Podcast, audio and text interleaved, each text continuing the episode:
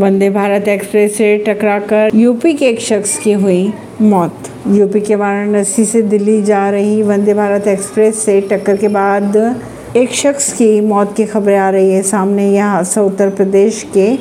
टुंडला के करीब जैसलमेर और पोरा के बीच में हुआ खबरों के अगर माने तो हादसे के वक्त शख्स रेलवे ट्रैक पार कर रहा था अब तक उसकी पहचान नहीं हो पाई है रेड नेटवर्क के मामले में चीन को पछाड़ कर विश्व में दूसरे स्थान पर पहुंचा भारत ऐसी ही खबरों को जानने के लिए जुड़े रहिए जनता से रिश्ता पॉडकास्ट से परमीन दिल्ली से